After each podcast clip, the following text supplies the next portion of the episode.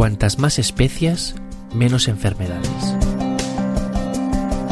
Un estudio ha observado que el declive de la biodiversidad hace aumentar la aparición y transmisión de enfermedades infecciosas, incluso las que afectan a los humanos.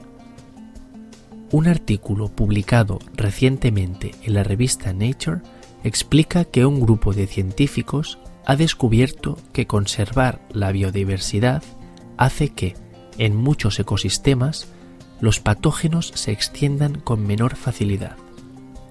El estudio indica que la pérdida de especies en un entorno determinado podría tener consecuencias peligrosas para la propagación e incidencia de enfermedades infecciosas, incluidas las que afectan a los humanos, otros animales y plantas.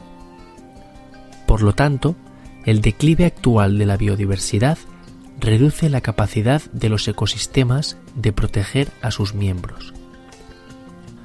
Los investigadores desconocen todavía el motivo exacto de ello, pero creen que es debido a que las especies que mejor frenan la transmisión de enfermedades, porque se reproducen poco o tienen niveles muy altos de inmunidad, tienden a morir antes cuando baja la diversidad y, en cambio, las especies que se reproducen mucho o tienen sistemas inmunológicos más deficientes y por lo tanto es más fácil que se pongan enfermas, sobreviven más tiempo.